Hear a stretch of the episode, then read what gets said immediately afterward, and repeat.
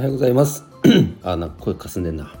おはようございます。花と緑の企画会社。株式会社ジョーロの代表をしている青木よしのりです。すいません。冒頭いきなりあのお聞き苦しい声で失礼しました。えっと今日はですね植物ってものじゃねえんだよっていうお話をしたいと思います。えっとあでその前にえーと、昨日お話しした NFT のことで、うんと、配布用の NFT というものが設定が完了したのでこれから、えーと、オンラインコミュニティのメンバーには NFT の配布というものをしてみたいと思います。ぜひねその NFT を持つっていう体験を体験からまずはしていただけたらと思いますのででその後どうするかっていうのはこれから考えます。で、えー、今日の本題植物ってものじゃねえんだよっていうお話ですね。これはどういうことかというと、まあ、とあるうんと、オンラインコミュニティのメンバーからこんなお話をいただいても本当そうだよねと思ったことなんですがあの、まあ、例えば新興住宅地とかあのがあったとしてそこをね、まあ、分譲として売り出すとかって、まあ、住宅メーカーさんとかあるじゃないですかいくらでも全国にね。でその時のうんとチラシとかなんかウェブ広告とかに映ってるこの家のこの画像というかデザインというか大体その地方だと郊外だと庭付きの一戸建てとかってなるじゃないですか。でその庭にも植木が庭木が植わっててこんな緑豊かな生活環境の中での住まいが手に入りますよみたいな要は見せ方なんですよ。でそれ自体はもちろんいいんですけどその専門家から見るといやその感覚で植木なんて植えらんないですけどとかそれ23年経ったら成長してもう密集して植物ダメになっちゃいますよぐらいのその見せ方なんですってでだからその住んでる方がある程度経ったら「すいませんになんか植木が元気なくなってきちゃったんで見てもらえないですか?」みたいな問い合わせがあってその対応に追われてるっていう方がいてですね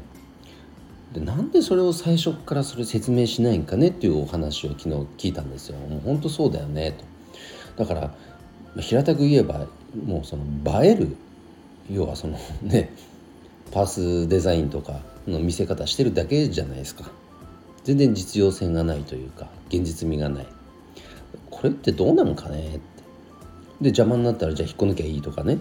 そういう話もよく聞きますしいやいやいやいやちょっと待ってくださいよと。植物だって生き物ですよとなんでそんなに人間の勝手な都合で植えられて邪魔になったら抜きゃいいとかほんとその物扱いですよね。これはちょっとありえないよねと。そういう思考が大人になの中にあるから例えば子供に対する教育とか教育現場においてもなんかこの植物の重要性っていうのがなんか軽視されてきてるんじゃないのかなっていうねなんかそんなようなお話を聞かせていただいてもう本当にもう共感しましたね。本当その通りだと思いました。なんか邪魔だったら切りゃいいとかその人間の利便性だけを求めてね。いや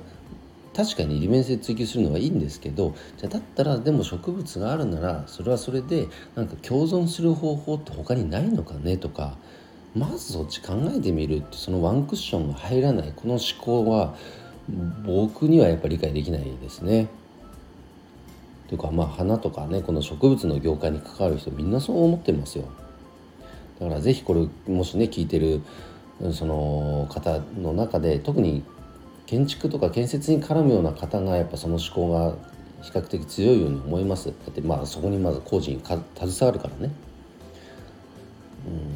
でハッとしていただけたら嬉しいなと思います。なんかやっぱその共存ですよ。だって植物さんから見たら人間なんてまだまだその歴史は浅いわけですからね。ああまだ人間が偉そうなことを言ってるわっていうレベルですよ。